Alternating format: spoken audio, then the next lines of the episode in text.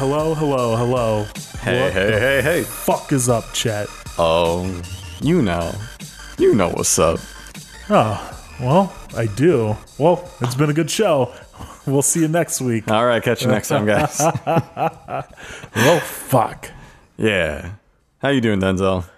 Yeah, I've been better. All right, well. How are you, Chet? uh, I also have been better. I'm just kind of tired, just just a little sleepy, but Oh, you know that's the most I can complain about at the moment. Uh, fair enough. I I too am sleepy. I didn't sleep all that well. You know why? Why is that? Because Eurovision was haunting my dreams, Chet. I know you're not into Eurovision, but I fucking am. I caught about ten seconds of that stream. I love it. Oh, did you go to the one that Levin sent to me? That was exactly why I caught about Hell ten yeah. seconds of it. Hell yeah. I've been wanting to watch Eurovision for a full calendar year at this Oh, point. man. I fucking love Eurovision. I know Rory's at home like, oh man, people over here don't even like that shit or whatever the Irish will say because they constantly lose. but I fucking love it. Explain to us Americans what the hell you're talking about. Okay, so uh, Eurovision is essentially it's basically American Idol with competing countries rather than individuals. So it's the Olympics for singing. I'm hesitant to agree with that, mainly because there isn't a variety of different singing challenges that Sure, people have sure. to do. They just make a song, come and perform it live, Sure. but it's fucking amazing. All It- right. It's been getting more and more serious over the years, and that kind of sucks, but like, I don't know. I, I still enjoy it. It's a lot of fun. Cool. I, I enjoy those international competitions that aren't so serious. I forgot what it, it's it's like a beauty pageant, but they they dress up these women in outfits that represent their countries. Miss Universe, I believe, does that. Is, is that Miss U? But they're like absurd costumes. Yeah, like the gigantic headdresses, the spangly bras, the tail feathers, and shit like that. Where like Japan had one year their girl was dressed up like a Gundam. oh, Yeah, like not not a full on Gundam, but it's very heavily Gundam inspired. okay. At least she didn't pick, pick a Zaku. right. That would have been real weird. But yeah, like stuff like that I really enjoy where it's just this grandiose show of nationalism, but no one's really taking themselves seriously. yeah, that's the best kind. Yeah. And that's what Eurovision's all about. People, Cool. or it was at one point, a bunch of people who didn't take themselves super seriously singing these really, really shitty songs. Oh man. And some famous Eurovision competitors that you might recognize from time are like ABBA, Celine Dion, Oh, okay. uh, people like that. It's, I mean, they compete for, or at least in Celine Dion's case, she competed for Sweden or Switzerland or something like that. Even though she's not from there, she's from she's- Canada. Yeah, she's Canadian. Okay. And some countries like kind of do that where they pull in talent from around the world based on like if they want to give them quick citizenship or not, or like uh, if any of their family was born there or anything Okay. like that. Okay. That seems almost like cheating, but then again, like how many Croatian singers can you name off top? Absolutely none, and their country always sucks during Eurovision. it's also tiny, so you know they're kind of screwed to begin with. Israel is one not in Europe uh, is one of the popular votes right now or pop, according to the bookmakers because apparently they are they they I don't know it's probably just because they're Israel yeah. I don't know uh, they've been going through some shit recently I mean, Yes. if by recently, yeah, I mean the past several hundred years since they were declared Israel. Yeah, yeah. I don't know, man. I I I I don't normally talk about that because like I don't know anything about it, Yeah. and I have a bunch of Jewish friends that cape extra hard for Israel, but it's like. Some of them I trust like a lot as far as their judgment goes, but I don't know if they're caping for Israel because like They're Jewish. and it's like I don't know I don't know what to tell you here, buddy. I know I know that you have been looking for the perfect Jewish woman your entire life, and I know you went over to Birthright Oh to man. Israel in high school. Oh man, I had some friends that did that, and they they wild out Yep. and just go to Israel, party hard because apparently clubs are pretty much twenty four hours out there. Good. So and we, I never understood why America just shuts everything down at two a.m. Like, because we live in like a puritanical nanny state to a certain degree. yeah, and it's really annoying. Yeah, like so so fucking what if I want to stay up all night and fucking drink at this fucking shitty bar until the sun comes up? Who are you to tell me that I can't? And you're allowed to do that on private property. You're just not allowed to do it in someone else's private property. it's fucking dumb. Yeah. So It's I want to throw my money at the bartender until 7 a.m. until somebody has to physically carry me out because I've fallen asleep. See that that would be a great boon to the short-term hotel business, which is not thriving in the U.S. I mean, the hotel business is failing anyway because of Airbnb. Shoutouts. Oh, uh, sorry. Welcome to Real Nerd Hours, your favorite slice of life podcast, ostensibly about nerd shit. We don't have any hot topics today. Yeah, ain't nothing happened in this last week. no, not really. Like after Infinity War, everyone just kind of like, ugh, we're giving up, man. Yeah, we had a guest scheduled for this week, but unfortunately, due to a sudden scheduling conflict, we had to shift dates on them. yeah. Uh, so here we are talking about things such as Airbnb disrupting the hotel market. Man, the first time I had heard the term disruptive technology, I'm like, what the fuck are they talking about? What are they disrupt? Like, oh, okay, they're they're game changers. Got it. Why don't you just use that? They needed a new term. You know, like all the buzzwords that people have for meetings. Yeah. Like uh, Scrum.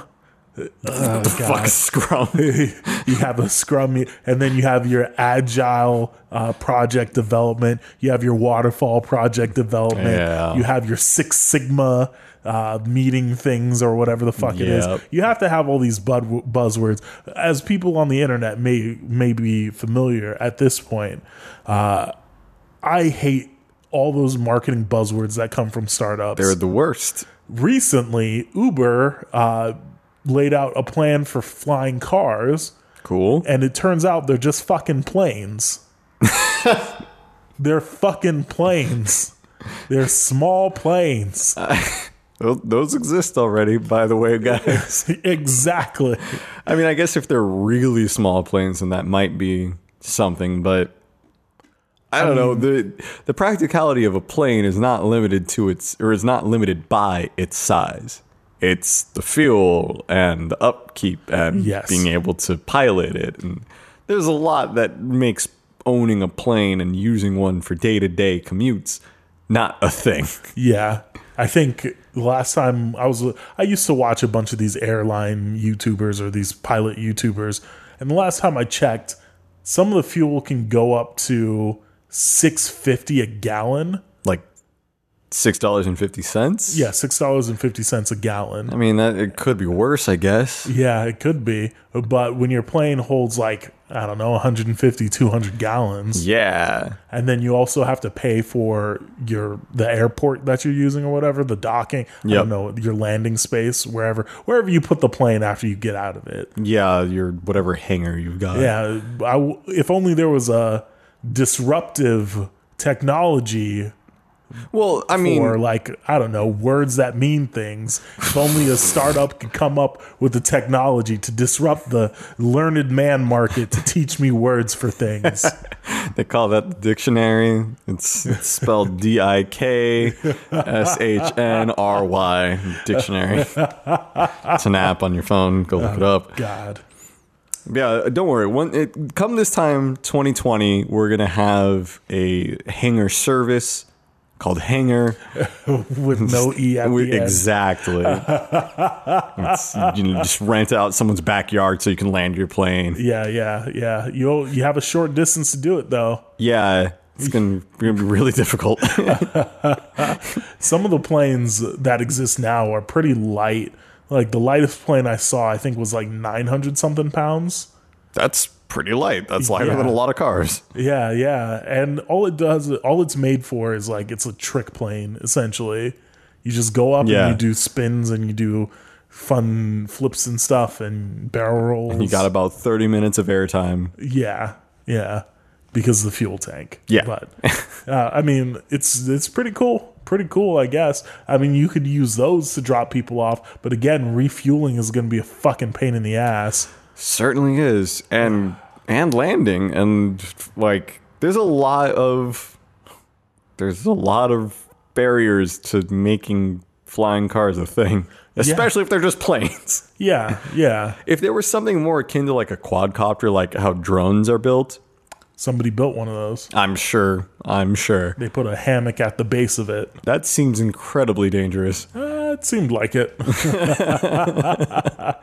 But, you know, if you base it off of that model, I think you've got a little bit more to work with because you can do vertical takeoff and that helps a lot. yeah. But Strong winds are going to fuck your shit up. right, because those have to be incredibly light. Yes. Oh boy. Yeah, there's there's a lot of uh Did you uh did you see how Airbnb disrupted the home as a service market by announcing that they'd be purchasing properties for their own company to like for people to rent out as if hotels don't already exist? Yeah, it's a really strange way of looking at things. Like Airbnb in itself did actually change the game and like made hotels a little bit less desirable because sometimes if you want a place, it's like you want your own place. Yeah, but I have a host of problems with Airbnb that we'll get to after you finish. Oh, they, yeah, that they they have their own laundry list of their own issues. But like, I for one, when traveling, will almost always go for an Airbnb over a hotel, just because it's cheaper in a lot of cases. Yeah, it's a lot cheaper where you get your shitty like one two twin beds in a hotel room for 150 a night. Yeah. You can get an entire apartment in some cases for that same amount. right, and like, there's no there's no argument to be had, and like, you know, you have say resorts that you know you've got room service available you've got all these amenities that you wouldn't have with an airbnb. But if you're not going to be spending time in the place anyway you're not going to be using these amenities. Does that even matter? If you're spending two nights there do you need someone to come in and change your sheets you know there's Yeah. Yeah. things like that where you're being charged for at a hotel that you don't get with an Airbnb. Yeah, they're nice, but do you need them? Is it worth the cost? Okay, maybe not, you know? The thing that pisses me off regardless is the fact that at a hotel they upsell everything to the point where it doesn't make sense like why you would stay in one, right? Yeah. If you want room service, it costs like sixty dollars for a beer and a burger. Yeah, it's ridiculous. I mean, a lot of that is just because you ordered it. So it's mm-hmm. like the more you order, the more worth it it is. But I mean, who really wants a feast? No, no. I mean, here's a good example. Even when I was up in San Francisco and stayed at a hotel, it literally it literally cost me eighty dollars for food. I ordered literally a beer, a burger, and a house rum and coke from whatever fucking in-house restaurant they had. I I had just gotten paid, and the hotel was being paid for for something. There's a lot of reasons why I did it, uh, but I found out that they don't allow Airbnb or not Airbnb, but like DoorDash and Eat24 deliveries to come up to your room. huh. And they make them wait down in the lobby or something. Sure. Or sometimes they even turn them away or whatever. But That's like stupid.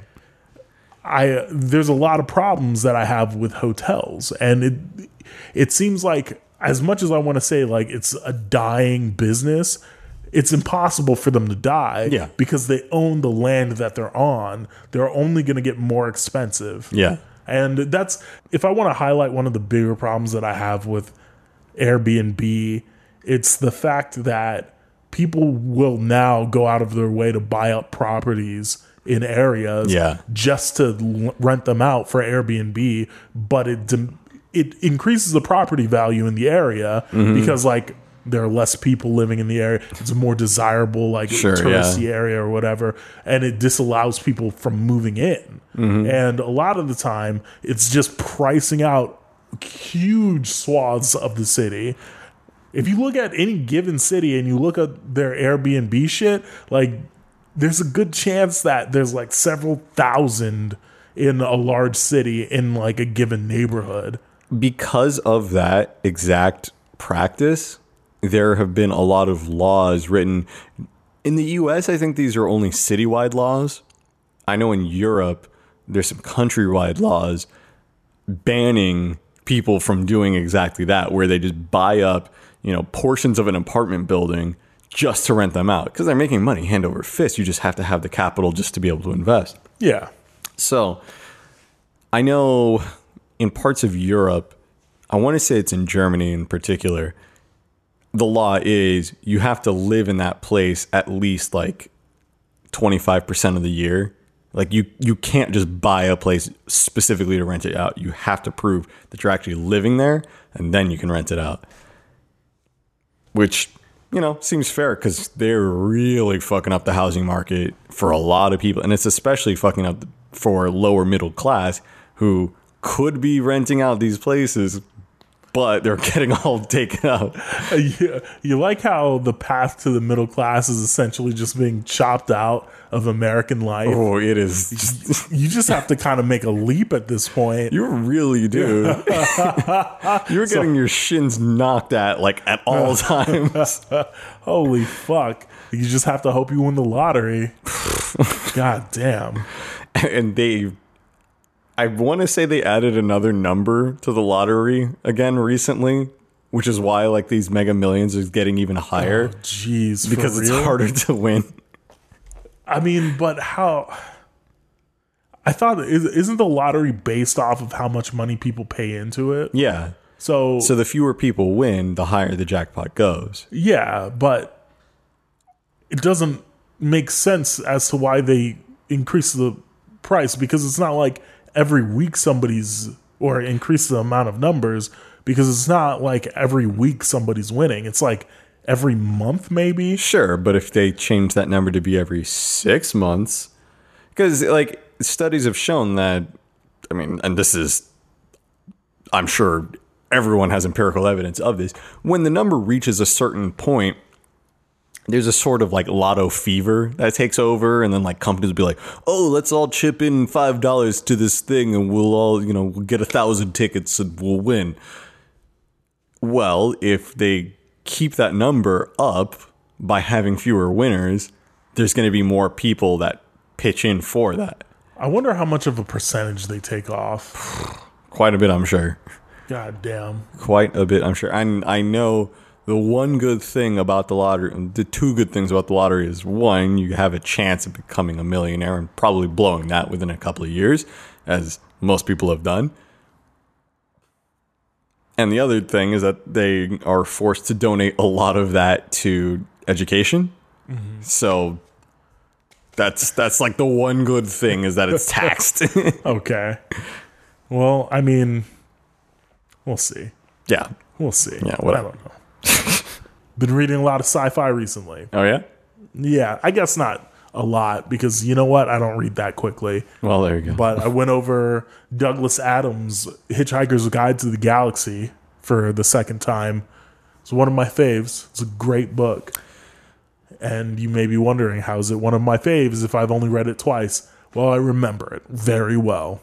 Yeah, I don't really think only reading it twice would preclude it from being one of your favorites. I mean, like, there's Yeah. plenty of things that I would consider some of my favorite activities that I've only done a couple of times.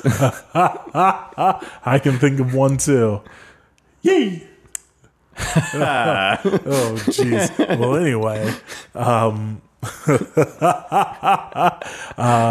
you ever try heroin? only do it twice. Oh, jeez. Uh, it's very good. But somebody, I went on to an IRC channel recently and asked for uh, some science fiction book recommendations. And to my surprise, I hadn't read any Isaac Asimov. So went through. I'm on part five of Foundation now, Okay. and it's fucking crazy. All right. Uh, it's you can see where a lot of concepts for sci-fi have come out of that book. I don't. Granted, I haven't read much prior to that. That book came out in like the 1940s, yeah. 1942 to be somewhat exact. I don't know. Something in that realm. yeah, somewhere somewhere in that area. Uh, so I uh, I'm reading this book, or to be fair, completely fair. I've read I read the first half.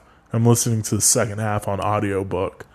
Um, I'm up to part five now, and one thing that I noticed came out of that book, and I don't know if this is where it originated, but like the concept of 4D chess Oh, really? not necessarily like uh, the actual act of playing chess, but you know the meme. Sure, where, yeah. Where you're smarter than everybody in the room, and you've made a plan that exp- like goes beyond what they believe you're knowledgeable of, Uh huh. and you've made a plan that c- accounts for every single one of their behaviors, and you succeed.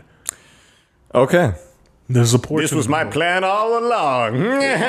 Yeah, more or less. That's that's exactly how it turns out. Uh, Okay. In one instance, I'm gonna spoil it because I mean, it was in the 40s. I mean, come on, man. yeah, it's just shy of what 80 years old. Yeah. Uh, four more years, five more years. Um, so what happens is the mayor of the mayor essentially being like the ruler of this planet, more or less, because they have one city Okay. or something like that.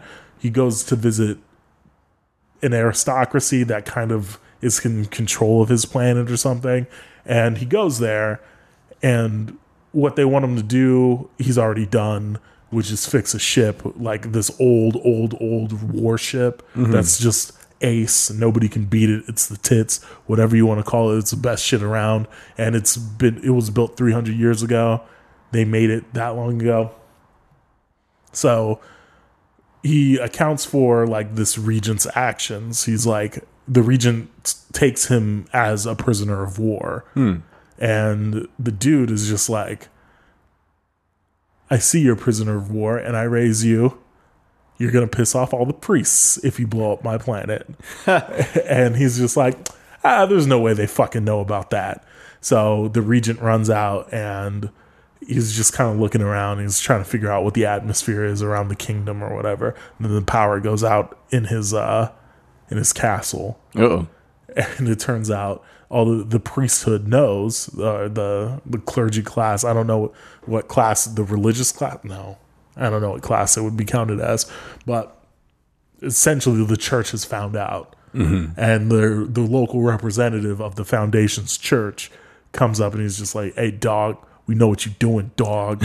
and it's because the dude who's now a prisoner of war or whatever warned everybody before he came. And it's just like, how the fuck could you know that? and the way that it's it's explained with the very very first guy, the guy who created the foundation, is essentially like it sounds so stupid explaining it, but it's like psychic math essentially. Uh, it's what it is is you can do a calculation to like predict how things are going to turn out in the future. So he predicts the fall of the Galactic Empire. Hey ho, what do you know? Uh, the Galactic Empire is the same name used in Star Wars. Hey. So he predicts the fall of the Galactic Empire. Uh, he's treated as a criminal, exiled to these outer planets, and he's like, "I knew this was coming, so because I did the math for it, I, I was able to predict it." So essentially, parts I want to say one and three are largely predicated on people playing 4D chess. Okay. And then I also see where the idea for the Hitchhiker's Guide from the Galaxy for the Galaxy comes from, uh, because what they're working on uh, as a pretense to building a new galactic empire after the other one fails is the Encyclopedia Intergalactica or some shit like that. Oh, yeah, yeah. Intergalactic Encyclopedia. I can't remember what it's called honestly, but they use that as a pretense for whatever the fuck they're trying to do. Gotcha. So, and now I understand where that idea uh, for Hitchhiker's Guide could have come from. And then there are a few other ideas sprinkled in there. Those are the only ones that I remember off top. But I mean, it's easy to tell how it's influenced a lot of shit. Oh yeah. I mean, Asimov to sci-fi is like Tolkien to fantasy. But better, right? I mean, Because apparently, like, if you ask any hardcore fantasy fan, apparently Tolkien sucks. I haven't talked to anyone that that's that hardcore about it. So So, what's the difference between fa- fantasy and sci-fi? Chet. usually the setting is really the the only difference. Like a lot of the sci-fi that I've read has a lot of magic influence to it as well. Yeah, like Or, like- psychic math. Yeah, or like uh, one of my favorite sci-fi authors, Piers Anthony. Like, but he also writes a lot of fantasy. So like, all of his stuff is like influenced by both. So yeah, it's mostly just setting and like, do they focus more on science and machines, or is it, you know, swords and magic? And even a lot of sci-fi still uses swords just because I don't know authors think they're cool. Oh, we can't use guns in this area or in this ship because it'll just burn a hole in the hull. yeah, I mean it makes a deal of sense there. So you just use a lightsaber. Yeah, yeah. Also, I want to ta- tackle the tough idea that somebody put forth online, and this is going to be real stupid. And I don't, I'm not necessarily a big fan of this, but people were bringing up online that Batman would have beat Thanos. That's a fucking no. See, the thing is, he wouldn't have had to try to beat Thanos. If Batman is the master of 4D chess, This is true. he would have just killed the robot. He would have found a yeah, way. To, he yeah he would have killed the robot and taken uh, Doctor Strange's little timepiece. yeah that that is probably accurate to what would have happened because you know Batman's got a plan for everything, which is part of why I kind of dislike Batman as a character, at least in the comic books, because in the movies he's shown as more flawed, more human. You know, he's not this sort of omnipotent human. He's just a super tough rich guy. yeah, and yes, he's smart and tactical, but he's not psychic, which is how he's kind of portrayed sometimes. Yeah, that's that's the crazy part because it seems like on occasion when I read Batman comics, it's like how the fuck could you even possibly see this coming? Yeah. And But but, you just accept it because it's Batman. yeah, yeah. But that's not the case all the time. Yeah. he is caught off guard, but he's also, I mean, like, it's hard to explain. He's got he's got superpowers. He's he's he's definitely more than human. Sure. So it's He's also part bat. There is actually a man bat. yes. He's ugly as sin. He's a man sized bat. What do you expect? oh boy, yeah. I I I don't know. I think it's a stupid argument because It's an irrelevant argument. yeah, Like, if you went off of like comic logic, Vision wouldn't have gotten bitch moded out the whole thing. Like, no, Scarlet Witch would have actually done something. yep. So yeah, you can't really apply those same like, well, in the comics, Batman always has a plan. Oh, well, in the comics, no, it- doesn't work. This is the MCU. This is how they wrote their movie. Shut up. Yeah, yeah. It- the more I think about it, the more I just feel like it's a super poorly written movie. yeah, It's not. I mean, it it was a cool. Again, it was a cool blow off for like the last ten years of. Sh- not. You know what? No, no, no, no, no, no. Uh-oh. I'm not even gonna say it's for the last ten years. I'm gonna say it's for the last like four years. it's not as if they were actually setting this up in Iron Man. I mean, like they they alluded to it as early as Avengers, but that's it. It was an allusion to Thanos. It was like And at the end of the one of the movies, he's talking about death.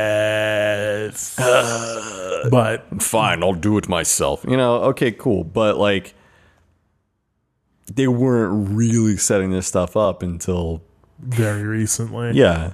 And to be fair, I guess it's more of a reaction to like how well the movies have done. Mm-hmm. I don't think they expected to even make it this far because this is the first time anybody's ever done this. Yeah, no, that's that's for sure. And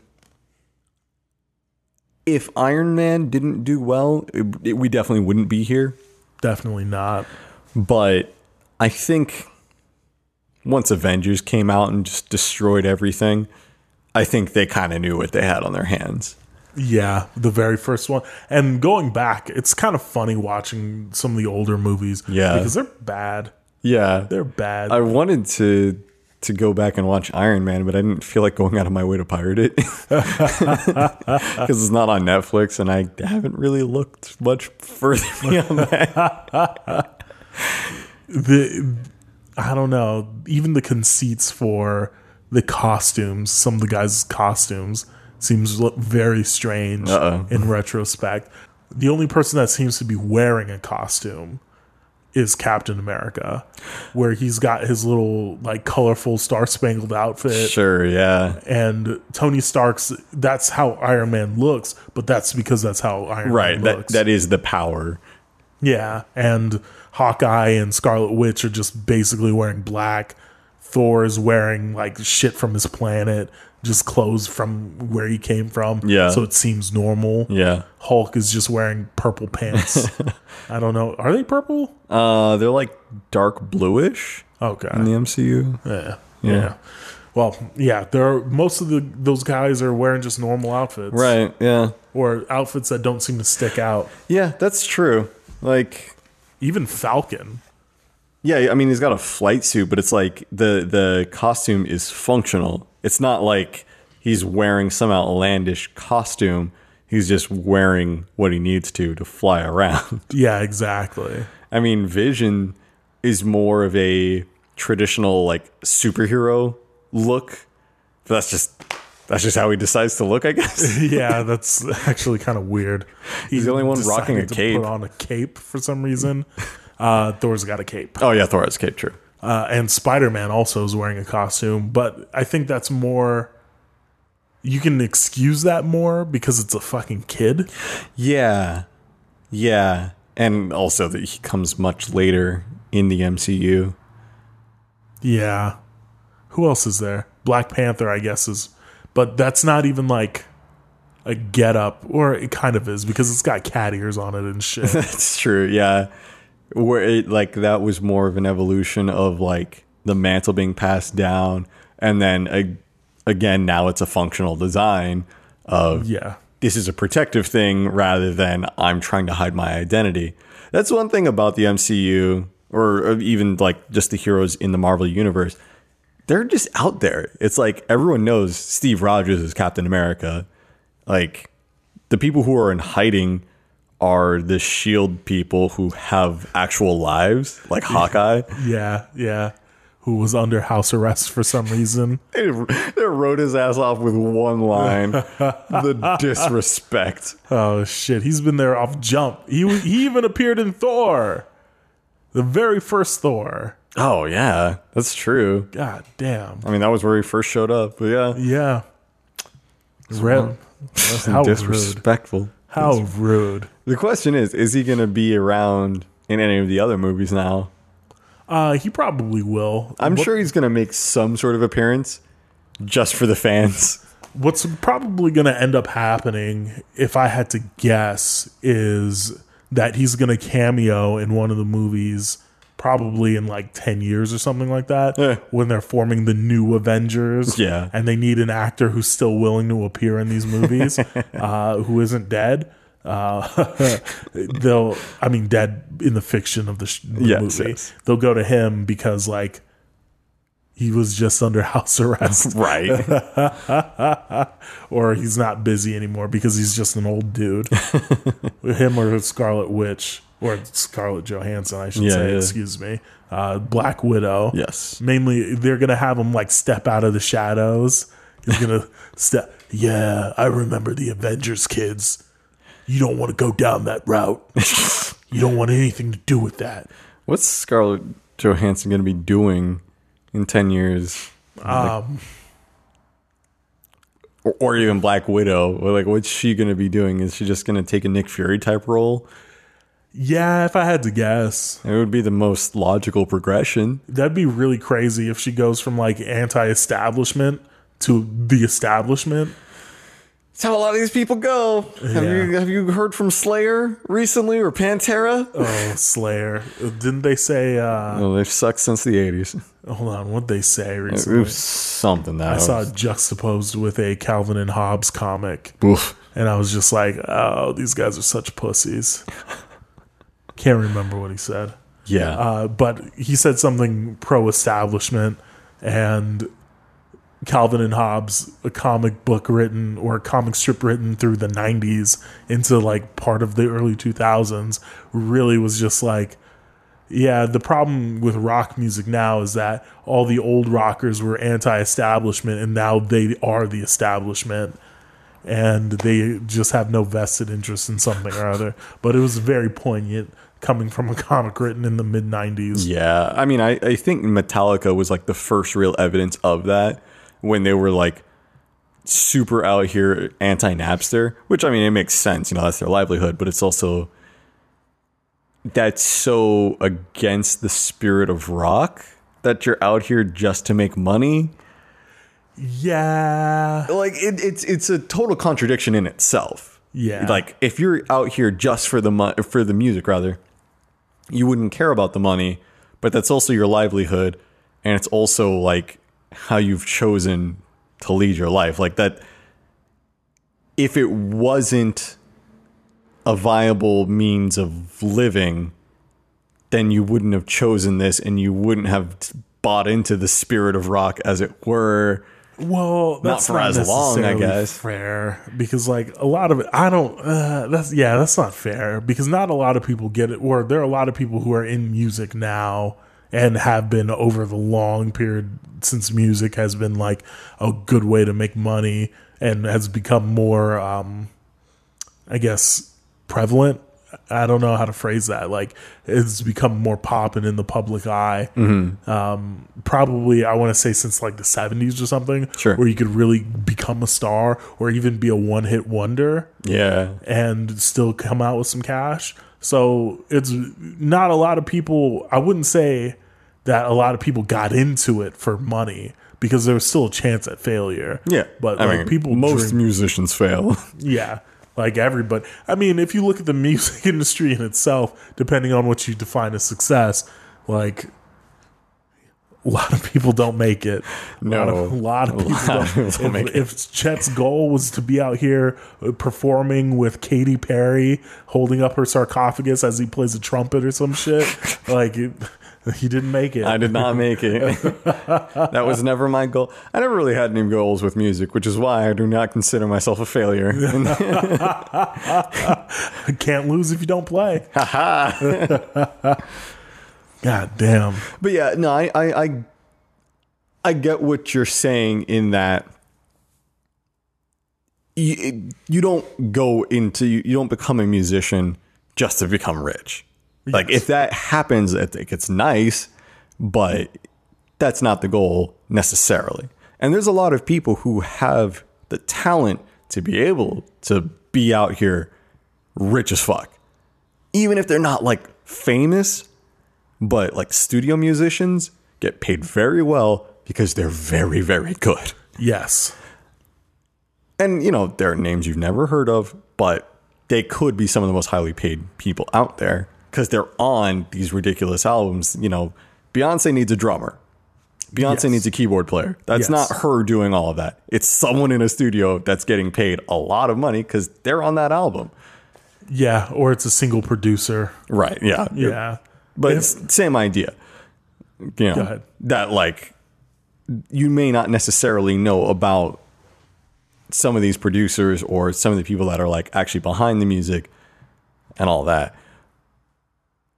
And I think some of those people still believe in the spirit of music and don't really care about the fame necessarily. They care about the money, but they don't care about the fame necessarily.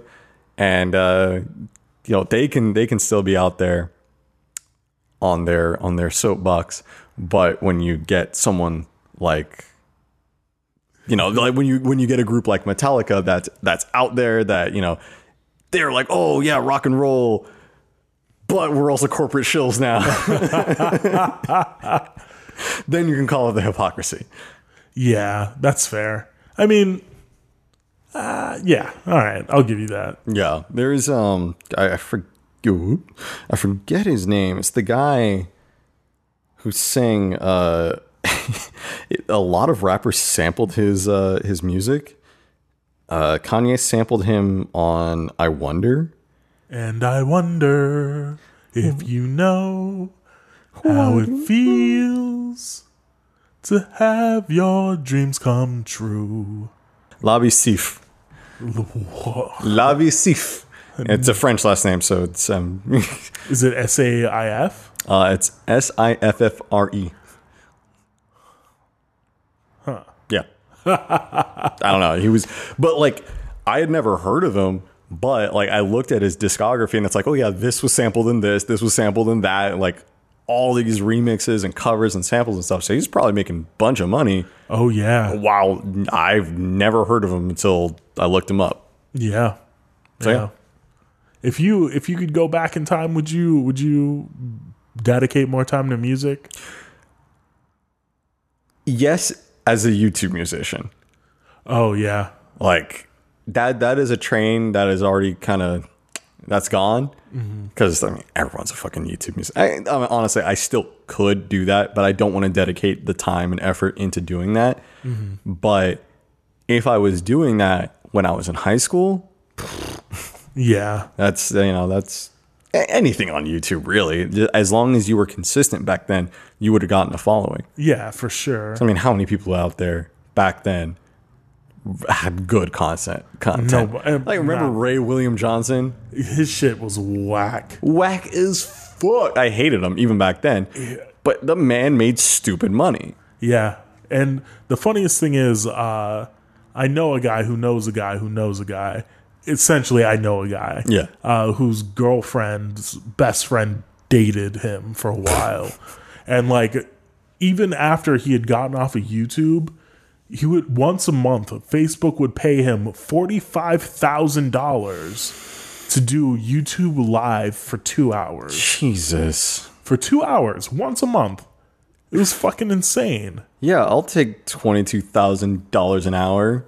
I I believe him because of the following that he's amassed. He has like three million followers still on on Facebook. That's It's oh, incredible. And uh, if you've seen any of his like, because he started making original content, like now that he's done with his dumbass clip show, he started making original content, and it is garbage. What's the original content? Yeah, it's just like skits that he does.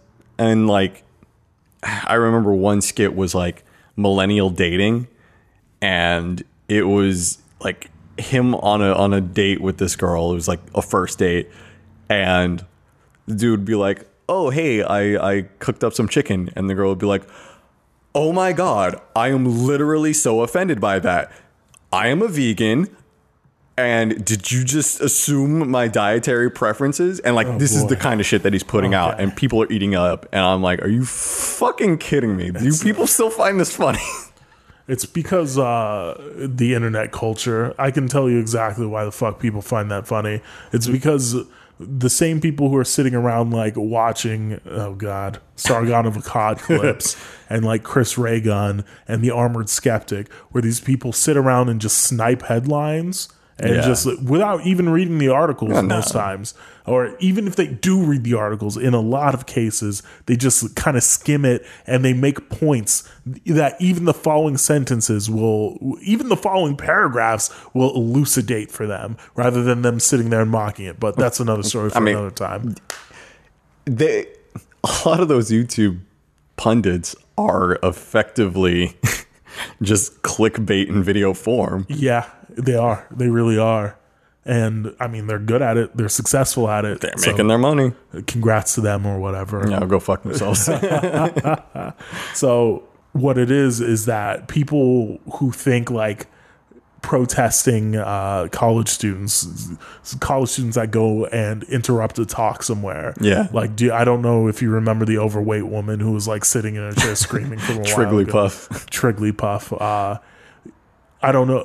I don't know if you remember that. Yeah. But those same people who are watching these same people find Ray William Johnson's skit about "Did you assume my dietary preference?" Uh thing funny because they think that like people are too sensitive or whatever but like in fucking reality if you want to if you want to be uh just like a decent person, I suppose, because not every vegan person is going to tell you that they're fucking vegan in the same way. Despite what the internet may tell you. Exactly.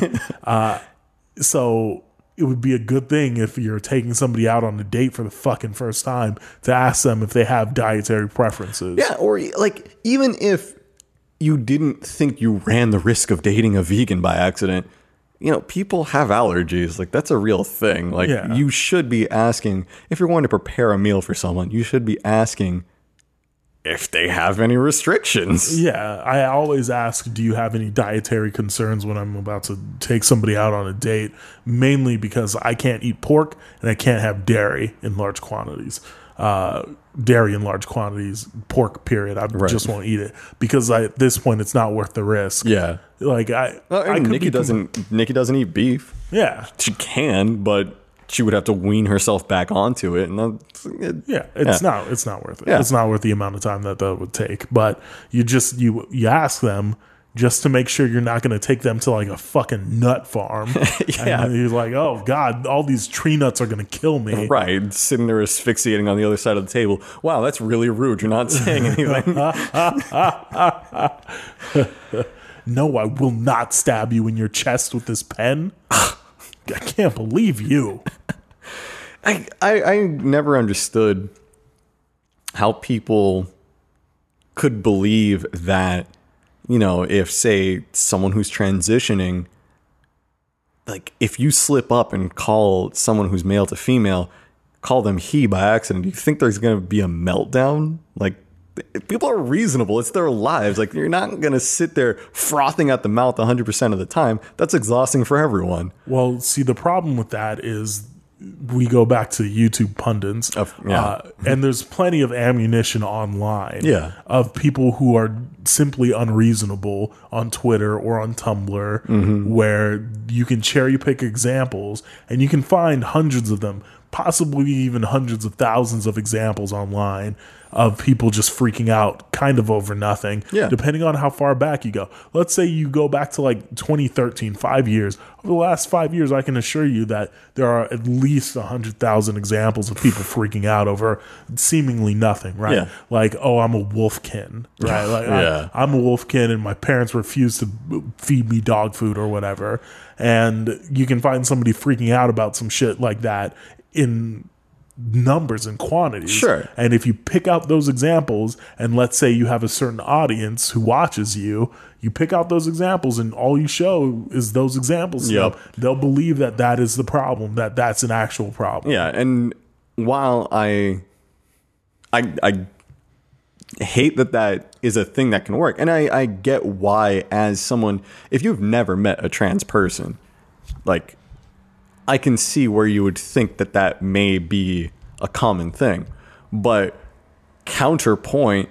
How many times have you gone into a restaurant and overheard someone bitching out a waiter because they overcooked their steak? like it to me it's a similar sort of interaction here like yeah that person is bitching out this poor waiter right now but they can still be a pleasant person 90% of the time and do we do we look at them like say it's you know 40 year old hispanic man do we say oh all 40 year old hispanic men bitch out their waiters for overcooked steaks and just cause a scene in restaurants all the time no because you know that's not true Well, see, the thing is, you shouldn't say that. Well, period. I mean, like, you shouldn't make generalizations about people. Period. But this is a, th- and this is the problem that I have with modern day politics. Everybody seems to do this shit. Like, everybody wants to generalize groups of people. it's easy yeah, it's certainly easy when I there was a period the other day, and I don't know if uh, the person I was talking to about this was is listening, but I mentioned incels uh, becoming terrorists, right? Yeah, And it's just like thing now. dog like i can understand where you're coming from as far as like uh, wanting to label the people who identify themselves as incels as terrorists or as terrible people and that makes sense because as uh as rory so eloquently pointed out in the discord join the discord by the way Link in the description. yeah, link in the description. Join it. Join us. There's now capital I incels and lowercase incels. and Yeah. capital I incel is the community from Reddit. Yeah. Where it's just a bunch of really shitty people saying a bunch of really shitty things about women. For clarification, in case you're not on the cutting edge of incel technology, uh, incel is short for involuntary celibate. So it's basically mostly dudes who can't get laid. Yeah. And there's an argument that no, there's no such thing as an incel woman because any woman could get laid if she chose so chose. Oh, God. That's some incel logic for you right there. yeah, it is. I mean, the things. Okay, so I would argue, and this is from the point of view of somebody who isn't a woman. I'm going to tell you that straight up and down. Uh, that I would venture to guess that the problem with dudes who are incels are probably if this is just a guess. I'm not in the head of every one of these people. And be so glad you're not. Yeah, right. I'm glad I don't have these problems. Oh, you know what? That's what we'll do for some bonus content, actually. We'll talk about how uh, the reason why I'm not currently red pilled.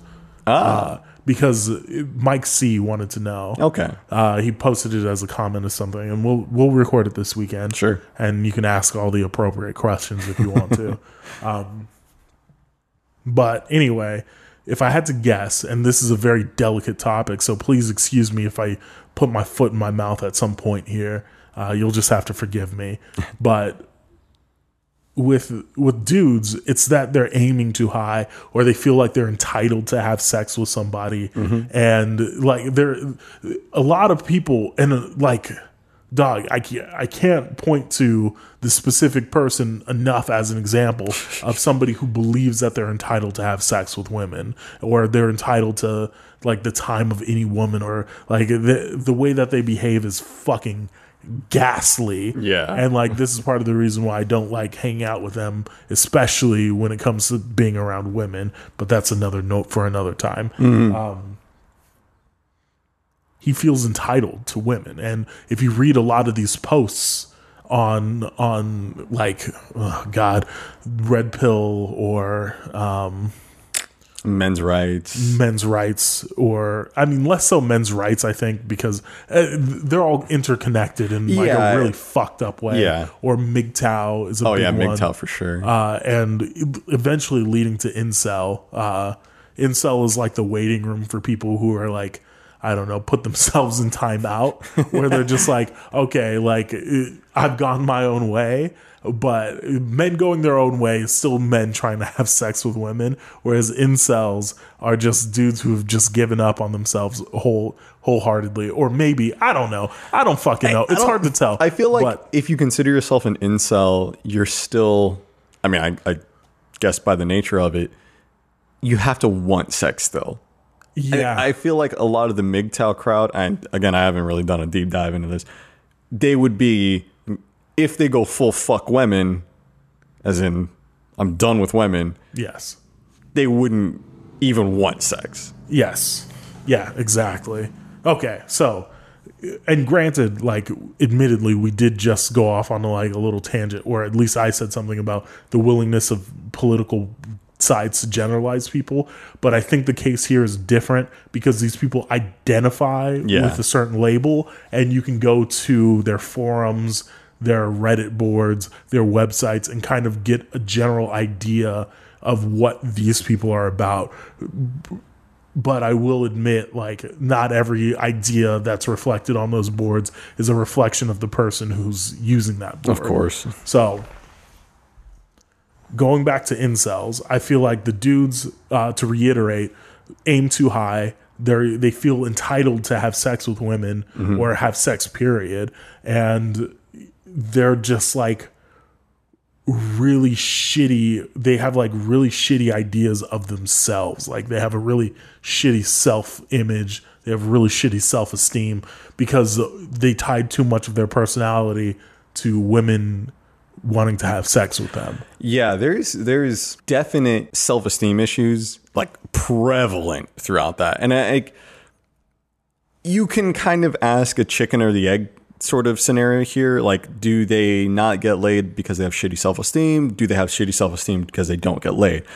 Of course, I'd say there's a little bit of both here, but there's so many instances of people saying like, guys, you can't sit here and talk in your echo chamber about how much you hate women and then expect women to want to come to you. yeah Like you you can't hole yourself up on the internet and wonder why you're not getting laid when you're not meeting women, when you're not talking to people, when you're not being social. Like sex is a social activity.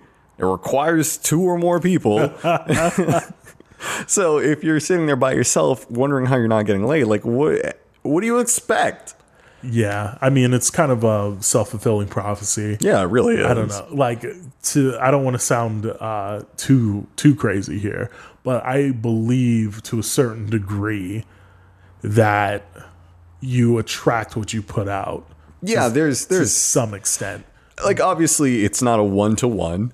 You know, some people attract more than they put out. Some people attract less. It's just Yeah, I know? mean, like uh, this is like the hippy dippy positive energy Yeah. type shit right here. So essentially, what I'm saying is like, if you're positive, like you're less likely, at least in my mind, this is how it works. You're less likely to take in like negative feedback, right? If you're a positive person, but if you're negative all the time, you're just gonna take in that negativity at full force. But when you're positive, you see like positive things happen, and you're like, oh, cool, this is great, this is great Yeah. but it's the power of positive thinking. It's not that you, I shouldn't say that you attract it. It's more so you notice it better with your certain outlook. I would even say to an extent you do attract it. Like uh, I in in my college club, in the arcade club, uh, my role as the president was mostly to just get people in. Like I didn't really handle a lot of the actual um, function of the club. Like I had other people do that. I went to meetings and I got people in. And what I did to get people in was be a loud asshole. And we got attention, we got new members. That was all I needed to do. Well, I I met a mutual friend of a high school friend who attended my college. I had never spoken to her, but she knew who I was and I recognized her. And she had strong opinions of me because I was a loud asshole. But all I wanted was attention. I didn't really care if the people who wouldn't really fit into the club didn't like me. I was aiming for a specific kind of person, and I got that kind of person. Like me putting that out as being the loud asshole, I could attract other loud assholes.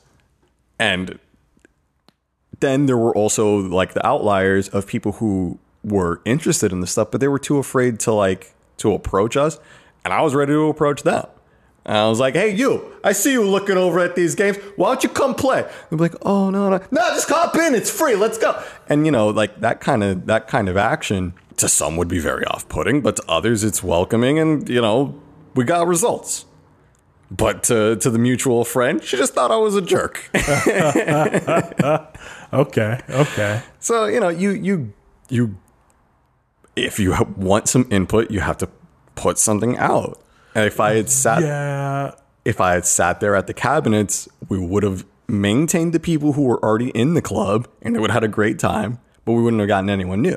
yeah, I understand what you're saying for sure. But either way, with these dudes, they they're all negative. They all have like a really negative outlook. So what they're doing is they're seeing negative interactions with women and then they're internalizing those interactions. Mm-hmm. But if they had like kind of a positive outlook, and granted, like if you if you have a certain mindset, like if you're going in on the pickup artist shit where it's like, oh, talking to women is a numbers game, you need to be prepared for failure at all levels or whatever, and you don't and you take all of those failures personally, then of course you're going to have a shitty time. Yeah. And then, especially if you're like internalizing every time a woman says no to you, it, and it just turns you like kind of rotten. And then you go on boards and then you post like really shitty things about women. Yep. Yeah. And but that's again the capital I incel. Yes. Uh, the the capital I involuntary celibacy. Uh, gentlemen, people who identify with that label. Yes. And as far as like female incels go, women incels, uh, human female incels, I I think that's more of a.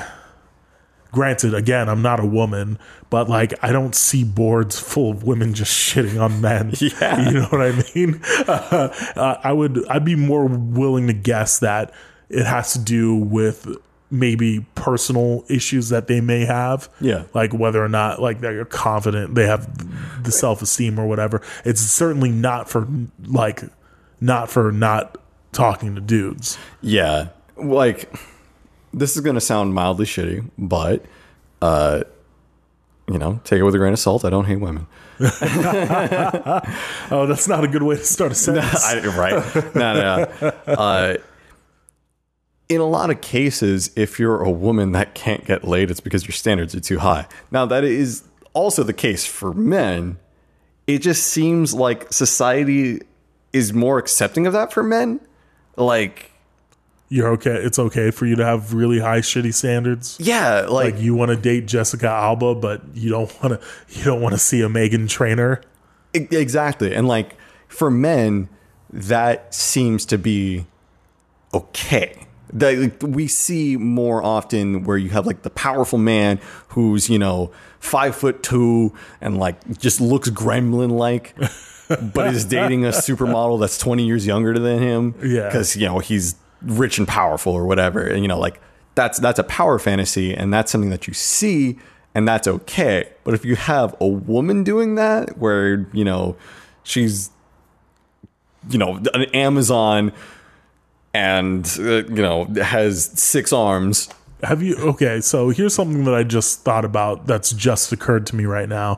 When's the last time you saw like an act- actually a very ugly woman? I went to high school with one that's kind of my go to. uh, yeah, I mean, even then, she's not like horrifying. Yeah, right? Like I can't think of any women off the top of my head, right? like as in like I know dudes, like 100%. Yeah. Like I can think of a handful of dudes that are just horrible people who are ugly inside and out that are just completely unfuckable. Yeah. Like uh, that, like I can point to a couple, a couple people that I know that are just like, Oh, actually, you're an I- incel." now that sure." now that I think about it, no, I do know at least one woman who that I when I knew her was absolute. Not if we were the last two people on the planet. And I'm like- sure they're out there, but even so, it's yeah, I mean, they they, they probably exist, but I mean, even even then, like. I don't know. Maybe maybe I have like warped standards. Maybe my standards are fucked up because there's no. I've never looked at it. Even like sitting on Tinder, like there are hardly any women that ever come up that I say like, oh, absolutely not. Yeah, Yeah, it's, sure. it's like I wouldn't want to be seen in public with you. Not not that it's like no, I won't have sex with you, but I don't want to be seen with you. Yeah, Period. yeah, yeah. Like I, that's the type of ugly I'm talking about. sure. Like you know what? Fuck unfuckable. Just like I can't be seen with you in public. You're too ugly. Like I know people like that. People who don't know how to dress themselves. Yeah. Like people who just don't take care of themselves. No, they don't like, groom themselves. Yeah. Yeah. Oh man, I felt kind of bad, but I was I was joking with someone about someone else because this guy he had long hair that looked several weeks unwashed while balding Oh, gross. and a shitty neck beard, but he shaved his mustache. oh, gross. So it's like there's clearly some effort here because you don't have a mustache. Like, that's a conscious decision. But he had a shitty long beard with shitty long hair while balding. And then, of course, his clothes were equally terrible. And it's like, my guy, you're out in public, man. Like, you could be out here meeting people. And, like, I don't want to say you should judge people based on their appearance but you can judge people based on some level of their appearance. Like, yo, take care of yourself, man. Do you have a job? Yeah. Like, Like, you don't dress like that to work, do you? you can't. No, it's like stained shirts. I mean, granted, I've been caught on some days with stained clothes. Sure. And like it, it happens, but Yeah. it's not like I'm out here daily. Like, yo, like let me drop this fucking bean and cheese burrito open on my shirt and just rub it in and walk into work or whatever. Granted, my my facial hair does get a little bit scraggly, but it, it's got its own line to it. Sure. Like, And like I do just shave it a little bit. I've never find myself questioning if you shower. Oh, good. Sometimes I question that myself. But like, that's that's the point where I feel like you're allowed to judge someone. Like, if they're clearly not homeless, but kind of present that way, Yeah, like they got those long, gross nails that are just filled with dirt or whatever. Like I've never, never. Uh, I mean, and granted, this could be like a societal thing, but like I've never met a woman, or it could be nail polish, uh, with long nails that just have dirt under them. I've never met a woman who's got like. I don't know, just like fucked up stained clothing that's just gross or like has a weird smell on them. yeah, The- you just don't. That's not something that you see, and it could be a societal thing. We could just live in a different part of the country where, Yeah. like, aside, outside of where this stuff kind of happens. we could not hang out at Walmart enough. We could, yeah, that could be the case. Because actually, last last person I encountered who had a smell that offended, that was a woman at Walmart, and that yeah, that was memorable. but either way, I guess ultimately the point that I'm trying to make is that uh, incel dudes. The, this is capital I incel. Yeah. dudes. Um, are terrible people on the internet. They just post vile shit about women and then they internalize any woman who doesn't want to fuck them as like some deeply offensive like I don't know slight against them where whereas lowercase i incel women uh probably just have their own shit going on like they probably have like I don't know, like just self-esteem stuff going on. Maybe yeah, I, like that's my best guess. people. Yeah, but like at the same time, like you don't see women. they don't. There's no like femcel, fem incel board where they're just talking about how shitty dudes are all the God. time, and like how how this one dude just needs to give you the dick and shut the fuck up and then make you a sandwich. like you don't see that because. All these like, chads walking around with their juice cocks, not giving them to me. Why why would he want to be with a used woman this 10? You know she's had sex before. oh god. Damn it. Yeah. Oh god, the capital I incel shit is just wild. Yeah. and it's like, it while as anti-woman as it is, there's some really weird anti-attractive men shit, and like also weird racist shit on there too. Yeah, that's that's one thing uh, we'll get into this weekend when we talk about the red the de-pilling of your boy. uh, that's one thing that you notice in almost every single community that exists online. There's always some fucking weird racism attached to everything. Everything. It's either like, yo, we hate the Jews, or we hate black people, or we hate Mexicans, even though this person's from fucking Ecuador. We Yeah. hate we hate Mexicans. it's like what what what are you talking about? What do you and it's there's a lot of weird fucking racism online. I, I don't get and everyone's got their own reasons and their own like weird conspiracies in their head about you know I really hate Guatemalans and Hondurans. yo yo if you're Sri Lanka from Sri Lanka don't fucking talk to me Never. God. I don't know. And we'll we'll get into it one episode. Yeah. we'll we'll talk about it. Yes. I think somebody asked us to talk about incel shit this week anyway. And there you have it. There you got it. Yeah. um, oh, but uh, I guess the differentiation between capital I incel and lowercase incel. If it's lowercase, that's just a descriptor of someone who wants to get laid but can't. Yeah, see, that's how I that's how I always took it prior to like the whole incel apocalypse from Reddit. Lowercase i incel was just an insult used on message boards back in the day. Like if you were into that PUA shit, that was an insult that you tossed around for people who had just given up on themselves. Whereas now it's attached to people who identify, who actively identify as people who cannot fuck, who want to fuck, just cannot.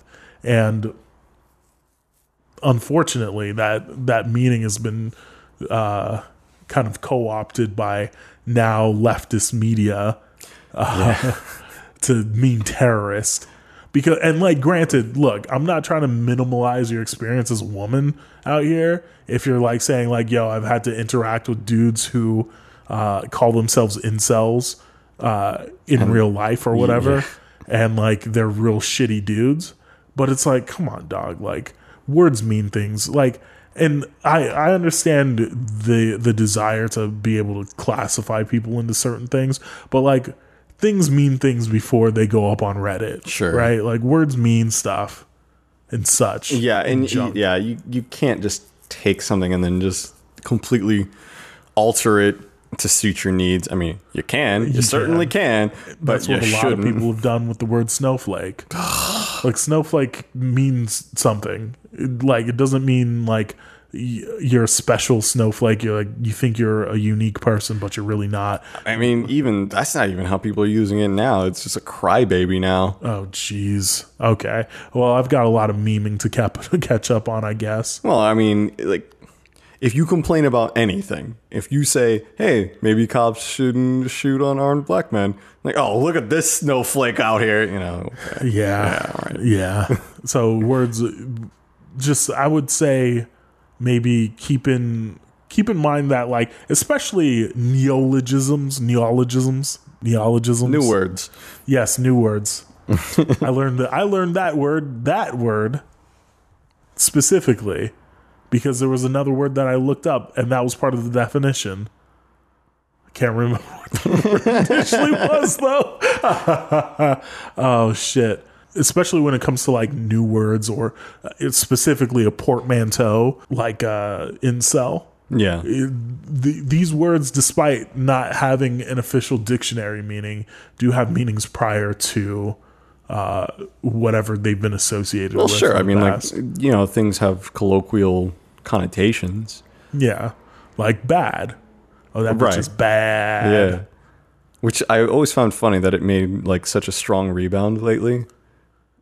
Like there was there was a m- moment in like the mid 2000s where no one was really saying bad to mean anything good. Mm-hmm. And, you know, now she's a baddie. So, but I, I want to venture a guess and say that the reason why capital I incels are being equated with terrorists is because of the number of shootings that have been done or like attacks that have been done by men trying to get laid. Like, Elliot Rodger. Was he the guy in uh, Santa Barbara? Yes. Yeah, he's the one in particular that I that I think of.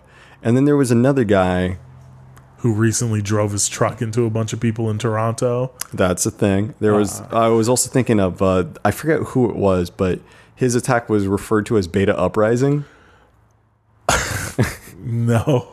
No, I'm not familiar with that I one. forget which one it was, but there was there was a shooting that like the guy posted on R9K, the 4chan board, uh-huh. talking about the shooting, and he's like, "Yo, Beta Uprising is coming," and then he goes out and does it. oh, shit. and like that was some some real shit but apparently that guy they suspect because you know it was anonymous they suspect that that guy had been posting about his woes with women prior to that and you know talking about how he can't get laid and then like there's there's a pattern of these extremely sexually frustrated social outcast men who are out here doing wild shit like actual terrorism. So I think that's how the how they came to equate one another. I still don't think that one necessarily means the other, but that's probably where they took their logical leap. Yeah, yeah, that's fair. I mean, like I can I can see how that would develop. Yeah, definitely. Anyway, uh, don't become an incel. uh, capital I incel. Um, stay away from pickup artist stuff uh, for the most part because it's the likelihood of picking up a bad message is too high, especially in this new age. And those techniques don't work. Uh, just learn how to talk to people, pick up conversational skills. Mm-hmm. Uh, never, ne- never, ever, ever fall down that rabbit hole. Yeah. Uh, let's get into questions from the subreddit, reddit.com slash r slash real nerd hours. We have a weekly questions and comments thread you can drop into, type some shit in. We'll answer it. We'll talk about it. We'll do that. Yeah. I also want to. I guess I, I, I feel like we've mentioned this in passing before, but I want to clarify. We record these on Tuesdays in the evening. Yes. More recently, I've noticed we're getting a lot of questions on Wednesday. Yes. and so, like, I, we're going to go back and answer some of the ones from last week. But if we miss that, that could be because, yeah, it's too late. yeah. Yeah. Or in Relarella's case, uh, You're getting shadow banned. yeah. Weirdly enough, I don't know how that happened. But uh, you know what? I should maybe check the thread to see if that's happened again. Hmm. Huh. Hmm. Hmm. Okay. So, from last week, the Evil Outlaw asks Yo, Chet, what do you think of fighting game Persona 4 Arena Ultimax? And do you think they'll make a Persona 5 Arena Ultimax? So, Persona 4 came out when I was in college, so I definitely gave it its due time. The game was fun, but I felt like it was, looking back, the first in the dumbing down of anime fighting games. It had some systems in there that I felt I didn't really I didn't really care for them. Like I think you had three attacks and then like a persona button. Or no, was it two attacks and like two persona buttons? It was something like that. I don't remember exactly. But the the general system of that was fine. And it actually made for some interesting characters because not everyone actually had like a stand like persona. So for certain characters that did something differently. Uh but everything felt a little too easy with some auto combos, a universal DP mechanic, DP referring to Dragon Punch, which is an invincible reversal.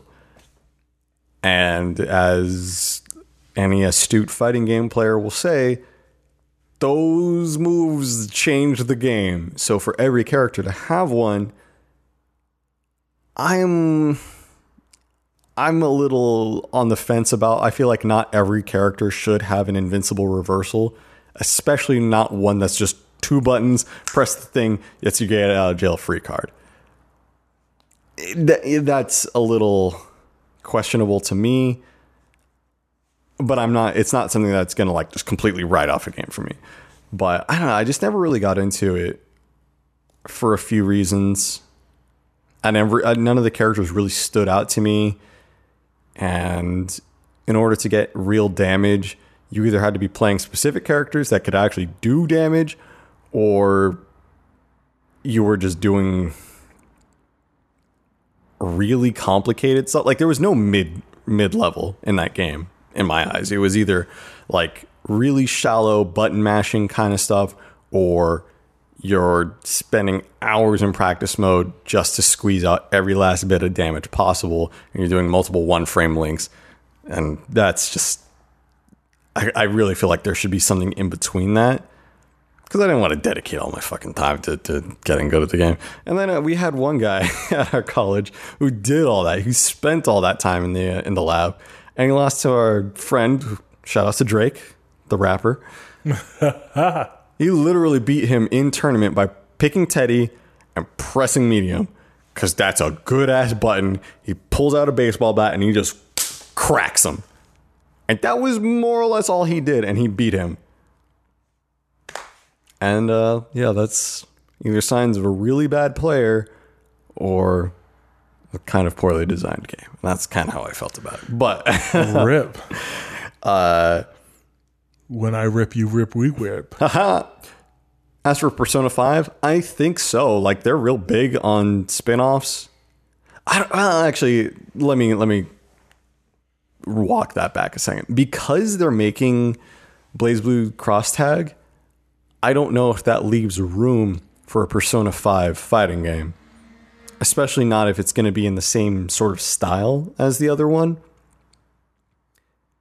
So I don't know I don't know if they're going to make one because it feels a little soon with cross tag. If that didn't exist, I would have said unequivocally yes, because they like making spin offs and that's just free money for them. But now I'm not so sure.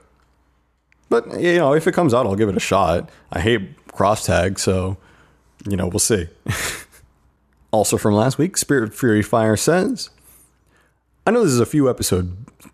I know this is a few episodes back, but you briefly talked about bring, being brought up with a different accent and wondered if it's a strictly American thing. It is not. It's pretty common from kids in Scotland from better off backgrounds to be made to speak in a milder accent with less Scots language words. So basically the opposite of r slash Scottish people Twitter. Some people think this is a dangerous attempt to destroy or discredit Scottish culture. Others feel that not doing so sets an arbitrary limit on their children's ability to communicate early. I was brought up this way, and while it remains my normal way of speaking, I will also speak with a stronger glass Glaswegian accent if I'm in a group of people who speak that way, just because it makes it easier to fit in with them. That's you know I had never really considered this with regions of the UK. Yeah, it makes sense though. It totally does. Yeah, and that's a real common thing with uh, with educated urban black people. Yep. They call it code switching. Yep. So basically, when you're just talking with your boys, you know, you you you're more relaxed. You throw in some more slang. You maybe have more of a marble mouth way of speaking. Yeah, no, you know, uh, that's you know, me. Like, that's me. Yeah. I I don't speak with whole phrases most of the time. I just. But then, of course, when you get into a business setting, then you have to switch it up, be more professional, yeah, et cetera, et cetera. And yeah, there is contention over whether or not that is racist. I would I would say so, but not in like a wholly damaging way. Depends. I mean, it depends on what the situation is, right? Like, uh, you can't not hire somebody based on the way that they speak.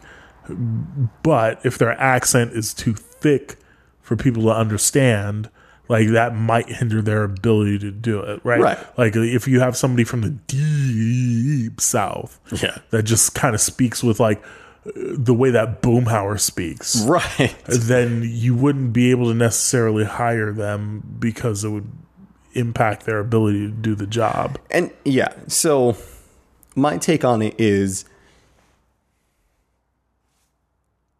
is discrediting someone for speaking say with heavy ebonics racist? Well, in the most pure sense of the word, yes. But there's a reason behind it and it would go it's not necessarily just a racial thing. If it was a white person speaking in nothing but slang they wouldn't be able to conduct language uh, they wouldn't be able to conduct business based on their language either. So it's not necessarily racist racist but i guess you could say there's some racial implications behind it. Yeah classist. Yeah it's more classist than racist i would yeah. say that's what i mean not to get on that woke ladder but that's what a lot of issues pan out to be these days. Mm. Like they're not necessarily racist. they would have been considered racist like 60 years ago. Sure. Uh, probably up to even like the early 90s, but now it's more of it's transformed into more of a class issue because like you know, they're poor white people too. Yeah. Yeah. Or But yeah, real real interesting stuff that I hadn't even really considered. At least, you know, from a non-American lens. Yeah, yeah, for sure. I could imagine that happens a lot in like even in England itself Yeah, where with, people like, a- have like a Birmingham accent. Yeah, get a Cockney accent versus an Oxford accent. Yeah. You know, it's yeah, that sucks, man. Oh boy. it's fucking chops, man. More Totem asks, "Do you guys give any fucks about the Shenmue series?" No. I respect the series for what they did. I didn't have a Dreamcast, so I never played it or any of the series. So I, I recognize the value of the series in gaming history, but yeah, no, not really. They seem interesting, I guess. Mm, yeah. I mean, I don't know. I don't know. I watched a giant bomb, a giant bomb playthrough of the Shenmue one, I believe, but that shit, that shit was boring as fuck. God damn. All right. So, getting on to this week. Kokenin asks God forbid any of us reproduce, the degenerates that we are.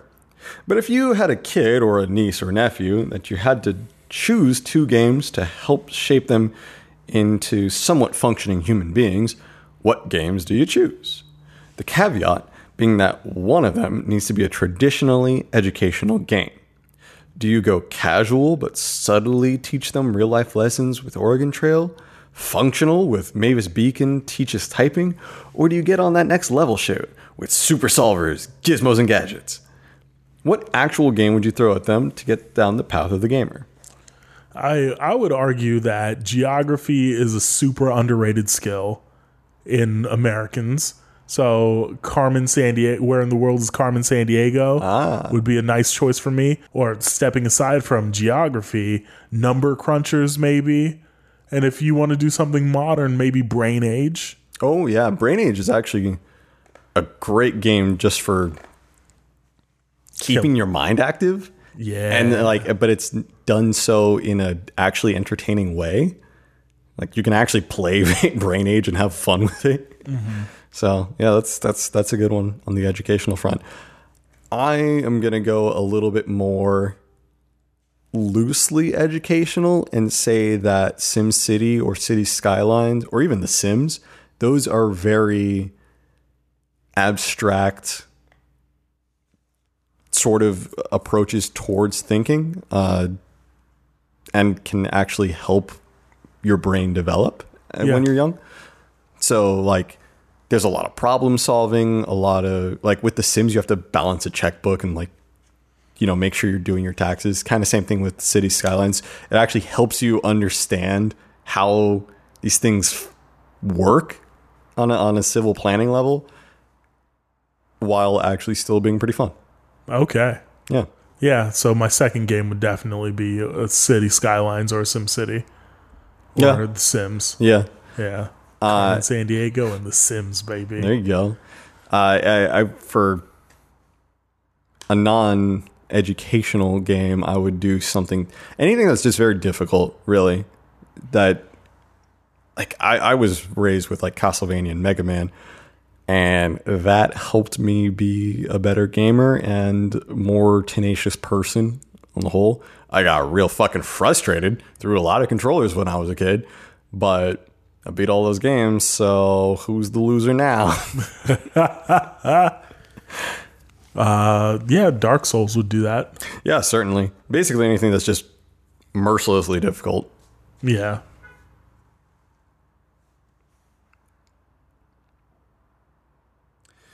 Pac-Man W1 asks, Hi, Chet and Denzel. Next month I'll be getting my bachelor's degree from university and I'm currently in the process of applying for jobs.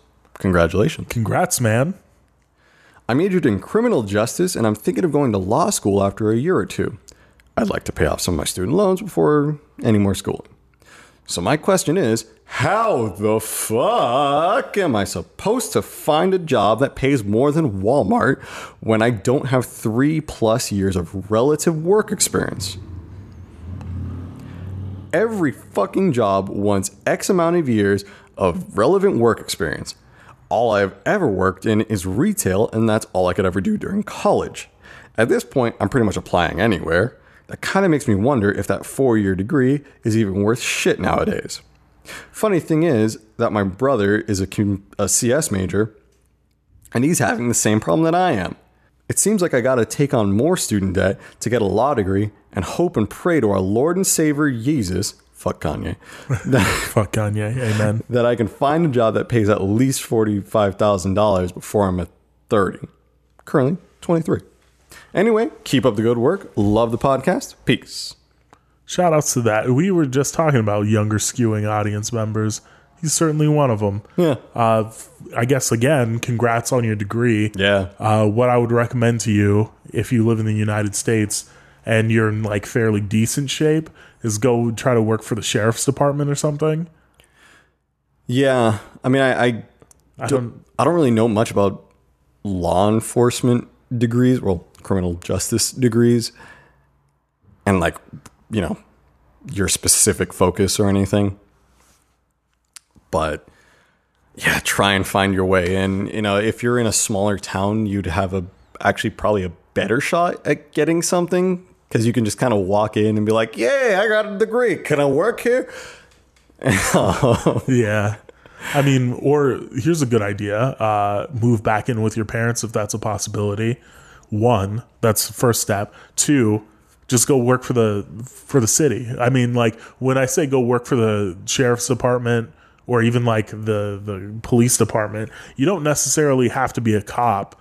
Like you can just be a dispatcher. You can do anything really if you're just trying to stack a little bit of money on your way up. I don't rem- recommend becoming a security guard. That's stupid. yeah, I probably won't do anything to advance. yeah, I mean criminal justice jobs, or see if you can like intern at uh, at a law office or become like a paralegal or something. Yeah. I don't know. That's a that's a huge problem now with the job market. Luckily, I'm pretty far removed. I remember when I was your age, though, it was I had a similar problem because they were asking for like one or two years of experience for an entry level position, and it's just like, dog, what the fuck are you talking about? Yeah, like this, is, an entry level. entry level. Yeah, dog. And it became, it, as it seems you're describing, it's become increasingly more rare to find actual entry level positions Yeah. because everybody wants everybody wants good work for cheap. Oh yeah, of course. And I the mean, job market has finally worked its way into that model. It's ridiculous, but you know that's the way things are right now. I mean, yeah, we we ran into a bit of that each of us, I'm sure, but like, it's probably only gotten worse. I haven't really kept an eye out for entry level jobs because I ain't entry level anymore. I don't want an entry level job. God damn, that really it's it's probably only going to get worse too. That Probably. really sucks. And unemployment is super fucking low right now. yeah, God damn. Well, that's I guess that's a little bit misleading because unemployment is low as fuck, but that doesn't include people who have just stopped looking for jobs. yeah. It doesn't include people who've stopped looking for jobs or people who have taken shitty jobs. Yeah. God damn. Well, best of luck to you in your job search. I mean, if you don't live in a big city, it's going to be way harder to find anything, or near a big city, it's going to be really difficult. But if you can, just keep your eyes out, like for something in your field, even if it's like, I don't, I don't know. I don't know if anybody has like in house investigation teams anymore, or if you want, Yeah, I know that private investigators are still a thing, but I don't know what you can really do with that. you probably just drive them around for a little bit. yeah. Like he'll be like, I've got several DUIs. I can't drive myself. I need an assistant, and by assistant I mean driver. Yep. But hey, you'll get valuable experience about stakeouts. Hey, if you if you do run into a private investigator, let us know. I want to know about that life. You know, my uh I know someone who is now a PI. Hold on. Do I know them? No. Okay. There was a oh, you know what? Justin's friend was a PI for a little bit. Yeah, no shit. Yeah, he uh, he did insurance investigations. Huh. So he would just follow people around for a private eye company, a private investigation company, uh, and take pictures of them when they would do things that would seem disturb or aggravate their injury. Oh, okay. Yeah, yeah, Yeah. People with like big insurance claims, like, oh, I broke my neck, and then they're out jogging the next week. yeah, Gotcha. Yeah, very interesting. yeah, Ambulance chaser chasers, huh? exactly.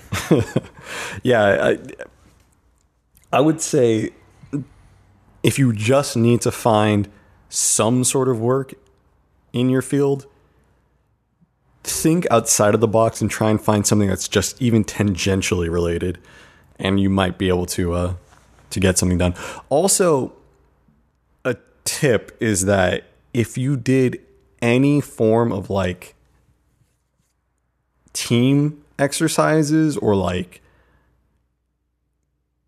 anything that like actually reflects the model of a real workplace some places you can you can say like oh yeah that's i had a, a couple semesters work experience that's that's two years right Oh, maybe even try to get a job with the university. oh yeah that could be cool Yeah.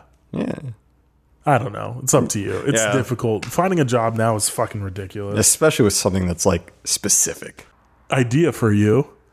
Maybe work on somebody's campaign. ooh That's what a friend of mine did.